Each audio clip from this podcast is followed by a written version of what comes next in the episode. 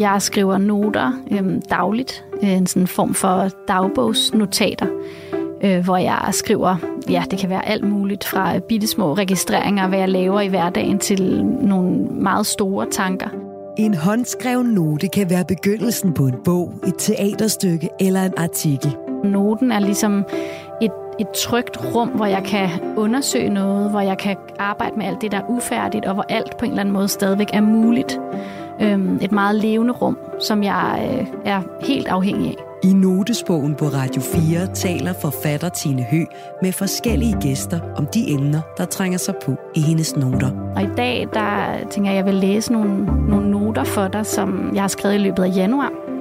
Og de handler på forskellig vis om frygt og mørke og gys. Øhm, der er noget her, som jeg er nysgerrig på, eller som jeg ligesom gerne vil undersøge sammen med dig. Til Notesbogen i Radio 4's app, eller der, hvor du lytter til podcast.